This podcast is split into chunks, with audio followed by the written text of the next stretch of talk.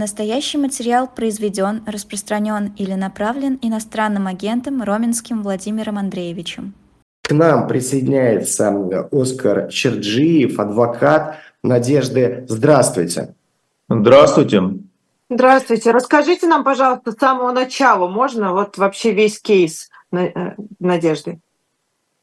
С самого начала. То есть вы имеете в виду после возбуждения дела или еще всю предысторию? Да нет, ну как вообще на нее донос написали? Прям ну, вот, вы знаете, я о всех этих деталях могу судить только исходя из того, что видели в СМИ, там в прессе, потому что с нами не делились этой информацией, как угу. там сходило. Но само заявление, оно в общем доступе, вот, так же, как и сюжет, который был показан телеканалом НТВ.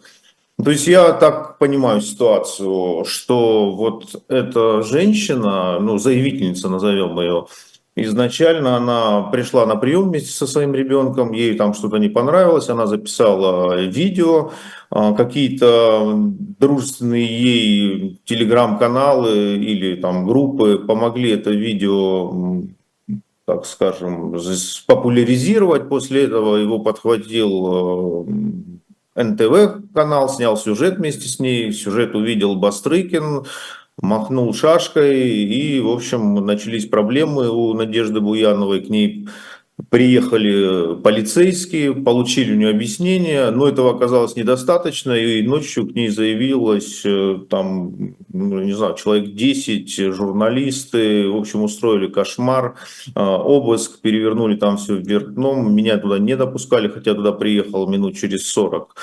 Вот, э, там перед дверью стояли сотрудники полиции с автоматами. Я им показал удостоверение, показал ордер, что я представляю интересы, сочетал им УПК, где было написано, что она имеет право на адвоката, а я, соответственно, имею право участвовать в проведении обыска. Он там кому-то позвонил, э, ему, видимо, дали команду меня не пускать, и, собственно, я не попал на обыск.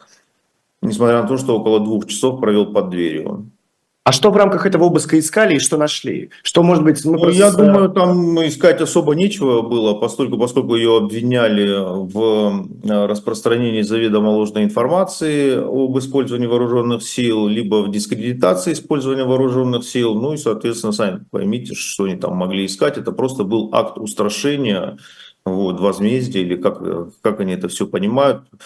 Потому что на обыск пожилой женщине э, около 67 лет, приехало 10 вооруженных мужчин, ну и телекомпания и все прочее.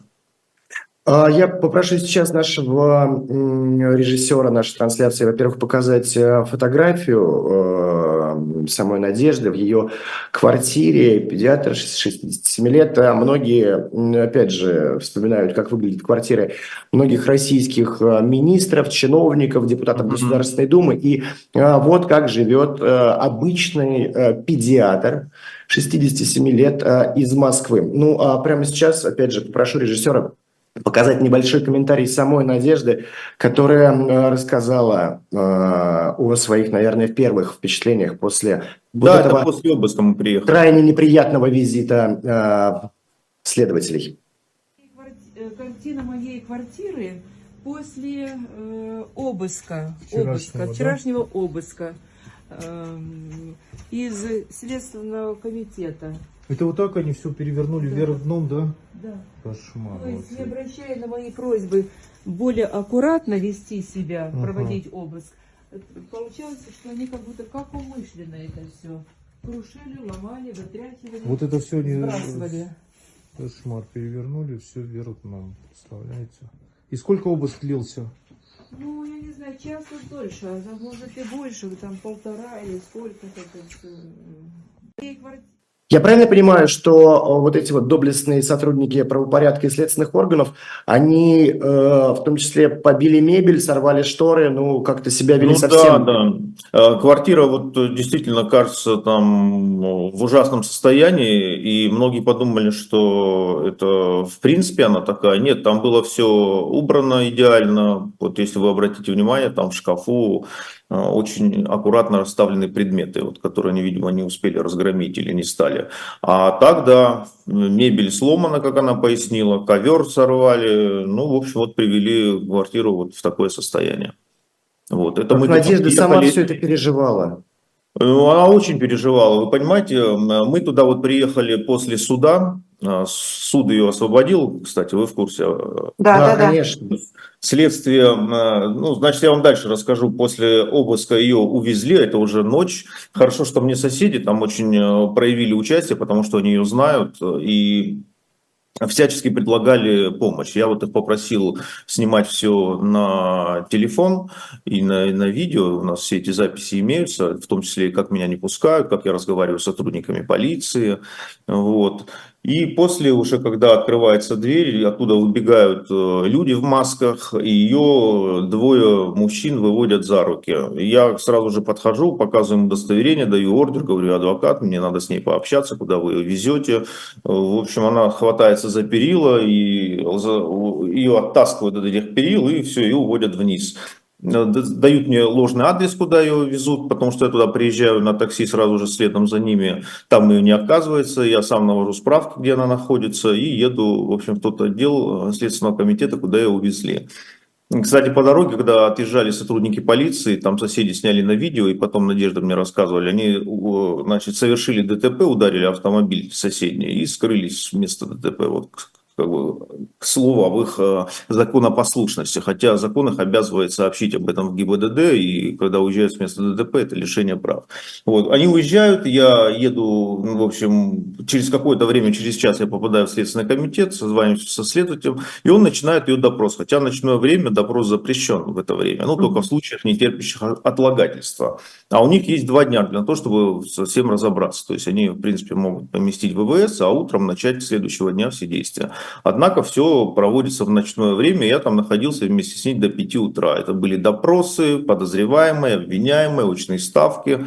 Причем ей надели наручники сразу же, хотя мы еще следственные действия не окончили. Постоянно там были люди в масках с пистолетами, заходили, выходили. В общем, создавали такую удручающую обстановку. Вот. Ну, после этого ее увозят э, в ВВС, и на, на 12 часов назначается судебное заседание в Тушинском районном суде. Ну, я там выступаю с речью, говорю о том, что скрываться она никуда не намерена, вся информация, которая сообщена, ложная, она все обвинения отрицает, никаких доказательств нет. Прокуратура нас поддерживает, на удивление, значит, это я уже тогда понял, что знак хороший. Ну, и после этого суд э, избирает ей меру пресечения, запрет определенных действий, там не подходить к свидетелям, что, собственно, и, и так нельзя, никто к ним не собирался подходить. И ее освобождают в зале суда, вот я тоже видео короткое заснял, как она выходит из этого аквариума, так сказать. Ну и потом мы приезжаем на обыск, и застаем, на, на, на ее квартиру после обыска и застаем вот этот вот, э, значит, э, печальную картину, как после погромов фактически. И что в этой ситуации удручает, что достаточно просто, не знаю, команды Бастрыкина, короткой видеозаписи, никаких доказательств, и к вам приезжают домой, переворачивают все вверх дном, надевают на вас наручники, все в лучших традициях 1937 года. Так что... Нет, я просто в шоке, потому что это не террорист, это не человек, там, который хранил у себя оружие, планировал на кого-то покушение, э, травил ядом э, или этим ядом гульфики чьи-то чужие э, мазал. Это женщина 67 лет, педиатр, которую оттаскивают, в наручниках тащат, люди в масках ее допрашивают, ну то есть допрашивают тебя ночью, потом с утра тебя везут в суд, где э, следствие просит заключить тебя под стражу, бросить под арест. Во в чем об- обвиняют э, Буянову?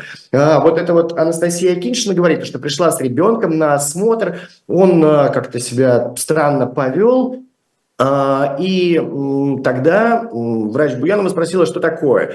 И, мол, Акиншина сказала, что вот э, мальчик тоскует по отцу, который погиб на войне с Украиной, и в ответ э, утверждает вдова. Врач назвала ее погибшего мужа э, законной целью Украины, а также заявила, что Россия напала на Украину, российские военные убивают мирных жителей. Но, опять же, врач заявляет, что не говорила тех слов, которые ей приписывает Акиншина. Сама же Акиншина действительно записала некий ролик, э, где она шла вся в слезах, э, с матом кричала э, о своем недовольстве и прочее, прочее. Действительно, вот разного рода помойки, в том числе в Телеграме, такие как Мэш, в, на федеральном канале, не менее помоечном, ныне НТВ, тоже вот вы рассказали, был сюжет, и после этого вот как теперь можно доказывать, кто прав, кто виноват? Здесь одно слово против другого слова.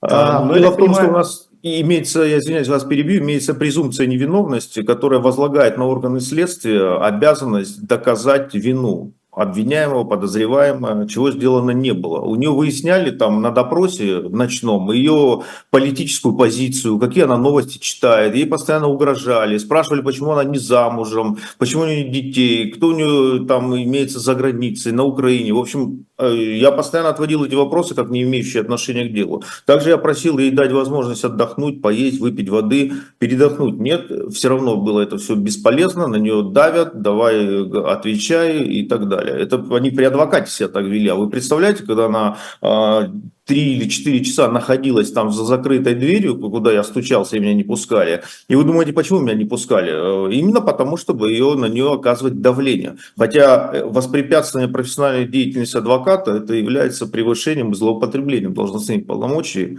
чему я прошу дать оценку. Но это регулярно стало происходить, что касается дел более-менее близких к политике, что то они там планы крепости объявляют, э, люди, адвокаты угу. попасть в отдел к задержанным, теперь они на, на обыскание допускают, хотя им показывают удостоверение и ордер. Ну вот э, так все это проводится. Исследователь, я не буду называть его фамилию, потому что я как бы хочу, чтобы как можно было меньше у нас вражды друг с другом, а то уже все со всеми конфликтуют. Но э, там молодой парень, и он не скрывал абсолютно э, своей ненависти, хотя он еще ни в чем не разобрался. Я ему сказал, может вам взять самоотвод, раз вы не можете объективно, всесторонне и полно расследовать, как этого требует УПК дело, а какие-то свои личные мотивы здесь используете. Вот, сказал, что вот таким не место в стране, вас всех нужно отсюда повыкидывать. И фактически это то же самое говорила и заявительница. Это призывы к экстремизму. То есть она призывает, чтобы из страны вышвырнули людей, которые ей почему-то не понравились. Вот. Кроме того, вы видели, в какой оскорбительной манере этот ролик записан. Она называет пожилую женщину, которая годится в бабушке, я извиняюсь за выражение, шмарой, чему мы тоже должны дать правовую оценку. А, еще хотел бы рассказать о некрасивом поведении руководства, потому что в первый день, там же, когда этот ролик появился, э, э, еще там Бастрыкин... Руководство больницы или как руководство? Больницы, да, больницы, где она работала педиатром. А, там же сначала была вот это, был этот скандал, пришла главврач, э, разобралась, ничего не обнаружила, говорит, хорошо, как бы все, там, прием окончен, все, ни, ни, ничего, никаких нарушений установлено не было. А, значит, на место приехал... То есть, подождите, я хочу понять, а главврач пришла, когда начался скандал, или она ну, как бы... Я не знаю, там э, точно пришла ли главврач именно, но кто-то пришел из руководства, кому пожаловалась пациент, да? Э, очень важный угу. момент, я сразу, чтобы не забыть, отметил. Во-первых, она уже на тот момент состояла в разводе, вот она уже не являлась действующей супругой, да, э, погибшего. Вот, э, потому что везде преподносится, что она его супруга. Ну, Вдова. Угу. Вдова, да. Но на тот момент э, они уже в браке не состояли. Вот. И второй нюанс, я на научной ставке задал вопрос относительно того, кто находился в кабинете при вашем разговоре. И даже несмотря на попытки следователя э, этот вопрос отвести и не дать его задать, э, я ему тоже разъяснил положение УПК, что у меня есть право задавать вопросы научной ставки. И последовал ответ, что в кабинете ребенка не было. То есть они находились тет-а-тет, вдвоем. А для того, чтобы квалифицировать э, действия по вменяемой ей статье э, за публичное распространение, да, необходимо, Фейков. чтобы... Да, фейки так называемые, они сами не определились, они да вообще все, и дискредитацию, и фейки, и спонсирование там... А это же две разные вообще статьи, простите, Конечно, это две разные статьи. Да.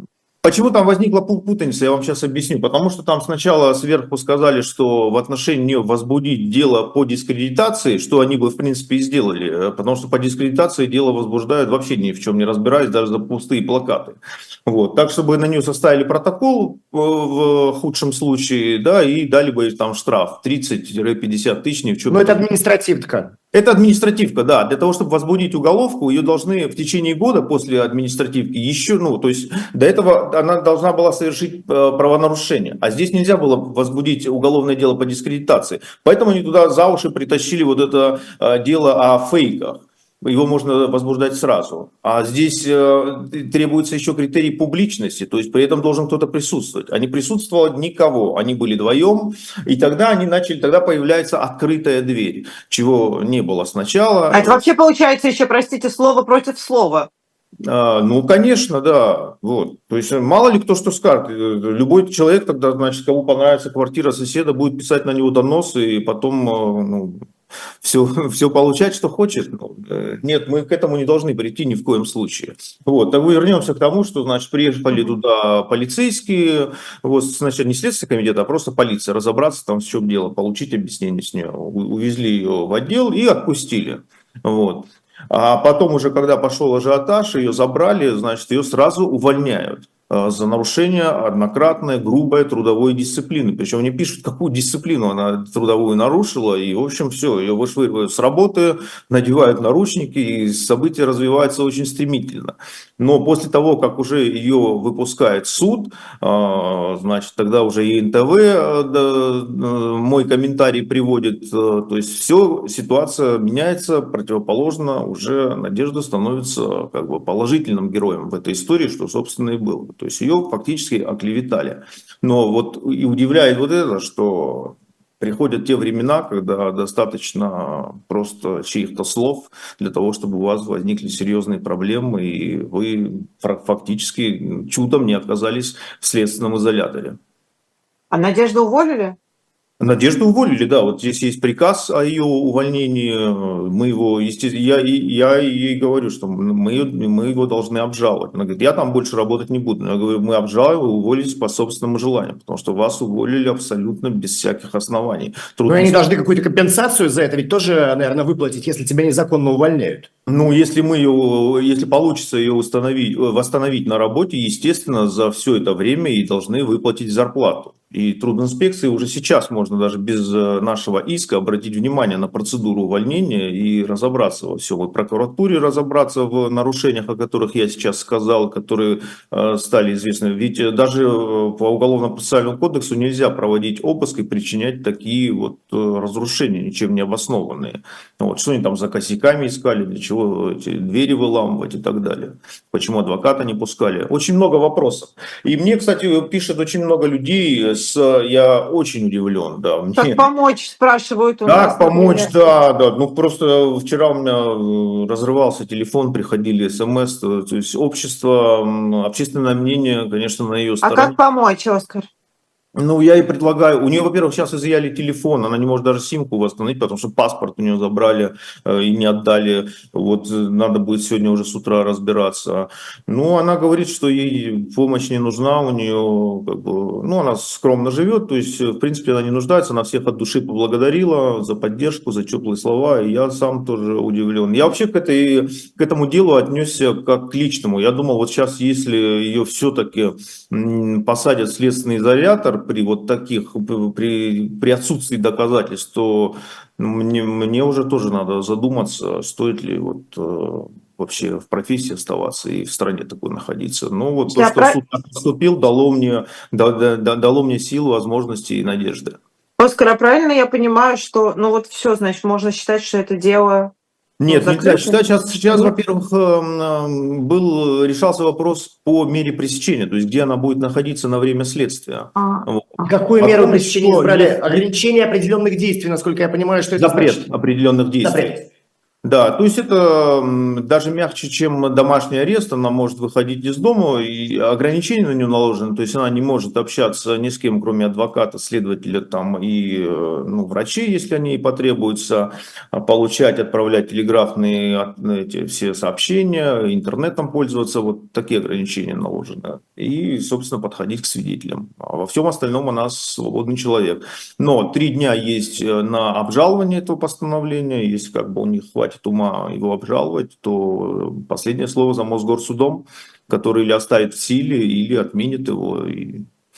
Но мы все-таки надеемся, если этого не произойдет в дальнейшем, что в Следственном комитете все-таки, передав дело уже более квалифицированным сотрудникам, они во всем разберутся и дело прекратят за отсутствием состава преступления, и тогда у Надежды возникает автоматическое право на реабилитацию и э, возмещение всех э, убытков и изменения со стороны правоохранительных органов. А свидетельница в суд приходила, прости, Володь? Да, она в статусе свидетеля, Надежда уже в статусе обвиняемой, и между ними ночью там с 4 утра там, и до 5 проводилась очная ставка. Вот. Э, на которой присутствовали, опять же, вооруженные люди в масках. Я попросил записать их протокол. Я говорю, если они участники, то напишите, для чего они участвуют. Ну, вот так они стояли, сразу же на нее, говорю, надели наручники. Я говорю, а зачем вы надеваете наручники на нее? Вот, э, значит, Протокол. Да, она бросится. Обычно наручники одевают, когда уже увозят тебя в ВВС, да, там. А он вот в кабинете надел. И эта женщина, она не может ручку и под тяжестью, хрупкая женщина, да, под тяжестью вот этих наручников даже не может элементарно расписываться. Вот, одеть очки. Вот такие условия создали. И, э, значит, мне при- прислал еще один человек, психиатр э, э, с 50-летним стажем, как он указывает. И вот он здесь что пишет. Дело в том, что состояние, в кавычках, заплаканной матери является патологическим по определению, и оно возникло до посещения доктора в результате гибели мужа. В таком состоянии мать не могла адекватно оценивать реальность и могла допустить неверную оценку диагностики доктора. А Дальше он приводит диагноз, по его мнению, который и доктор, проводя диагностику, установила э, значит, какое-то состояние у ребенка, и вот это стало триггером, вполне возможно, и разозлило женщину, ну и вот оттуда появилась вся эта история. Это, как бы я еще раз говорю, э, предварительное заключение специалиста, психиатра, психолога с 40-летним стажем. Причем там Надежде предлагали пройти полиграф. А я говорю, а почему вы не, не предлагаете то же самое самой свидетельнице и заявительнице пройти? В первую очередь надо было ей бы пройти полиграф, чтобы проверить, правду она говорит или нет. Ну, еще раз повторю, следствие велось очень тенденциозно, и все, что мы просили сделать, все отклонялось. В том числе получить аудиозапись, если она есть. Ведь э, там, насколько я понимаю, и Надежда это говорит, установлено оборудование для аудиозаписи, просто какое-то время оно работало, а потом его то ли отключили, то ли оно продолжает записывать, но об этом не знают врачи, но в итоге надо было хотя бы попытаться получить. То есть это важный момент. Подождите. Надежда, находясь в своем кабинете и беседуя с вот матерью мальчика, с, которая потом заявление написала, сама Надежда должна была э, подозревать, она должна была знать, ну, то есть она считала, что Ну. ее сейчас пишут. Ну, э, вы знаете, здесь непонятно до конца, потому что то ли это оборудование работает, и запись, и об этом не знают врачи, то ли оно не работает. В конце концов, ее мог- могли писать и сами пациенты. И я задал такой вопрос научной ставки свидетельницы. Я говорю, а у вас есть аудиозаписи? На что следователь сразу же э, стал, нет, не отвечайте на этот вопрос. Я отвожу этот вопрос. Я говорю, а почему аналогичный вопрос был задан нам, а, значит, со стороны свидетеля, есть ли аудиозапись в кабинете? Вы его не отвели. А когда мы ее спрашиваем, вы этот вопрос отводите. Но на самом деле в, ну, в суд же вместе с ходатайством о м, избрании меры пресечения следствия предоставляет доказательства, какие оно считает нужным. И там нет ни протокола обыска, который я считаю недопустимое доказательство, потому что проведен с нарушениями, адвоката не допустили, никаких аудиозаписей нет. Есть, кстати, показания свидетелей, которые э, говорят э, в пользу нашей версии о том, что она ничего не говорила, никто ничего не слышал.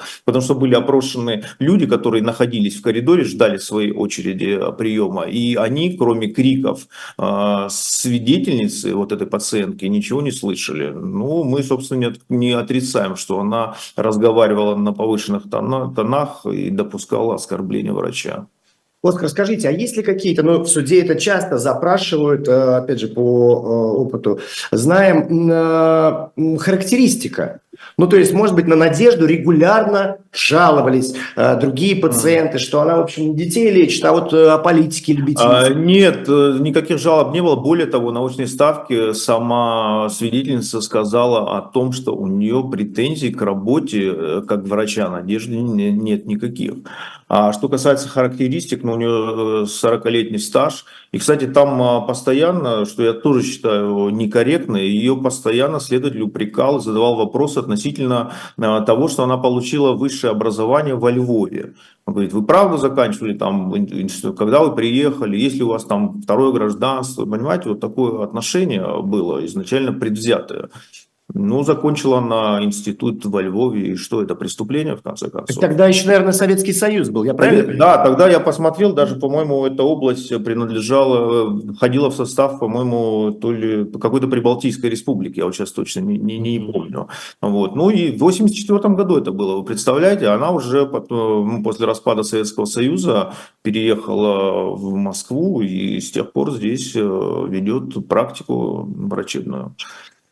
Ну, Вот, законопослушный гражданин ни разу не привлекалась ни к уголовной, ни к административной ответственности. А отношение к ней было, как будто это террорист, рецидивист и так далее. Ну, вот. Такая Спасибо история. вам большое. Да, Можно я слушайте, хочу еще две вещи сказать. Э, Оскар, я, во-первых, попрошу вас передать э, слова поддержки Надежде, когда вы будете с ней говорить. Обязательно, Э, спасибо. Я сейчас не смотрел, правда, на, на чат, но я думаю, и многие из наших зрителей тоже ей сопереживают и надеются на то, что эта история закончится хорошо и как можно скорее для нее. И второе, вы тоже много говорили о своем отношении к этому делу. Я вам скажу честно, мы когда с Ирой готовились к этому эфиру и увидели, что а, вот э, вы согласились в нем принять участие, и рассказал, ну, мы поговорим с адвокатом, ну, минут семь. Я говорю, ну, а вот, ну, по фактам, не, ну что, вот юристы обычно, ну что нам юристы могут сказать? Ну, минут 12 мы побеседуем. Мы с вами разговариваем около получаса, и этот разговор очень важный и очень интересный. Я вам говорю от э, чистого сердца. Спасибо вам еще за вашу работу, за вашу смелость, за то, что защищаете э, вот людей, которые оказались в такой непростой ситуации. Сейчас в России адвокаты, мне кажется, одни из самых важных, нужных а, людей, которые находятся и должны находиться на стороне света. И я вам за это а, благодарен. А, спасибо большое. Да, спасибо и вам. А Вы знаете, какой э, э, ник у свидетельницы? И Мне присылают постоянно ссылки на ее значит, сети и значит, э, в Одноклассниках профили и так далее. Много информации мне прислали. Я не хочу просто переходить на личности в данной ситуации, но вот вы сказали про свет, а э, у нее там э, написано, ну, вот ее никнейм «Злая ведьма». Так что про свет это все очень здорово Символично. сказали. Да. Оскар, передайте, пожалуйста, слова поддержки, надежды от нас, да, и от всего, все- от наших зрителей. Почти 15 тысяч нас сейчас смотрят. Да, спасибо, вам большое. Да. До свидания. Спасибо, Спасибо. спасибо.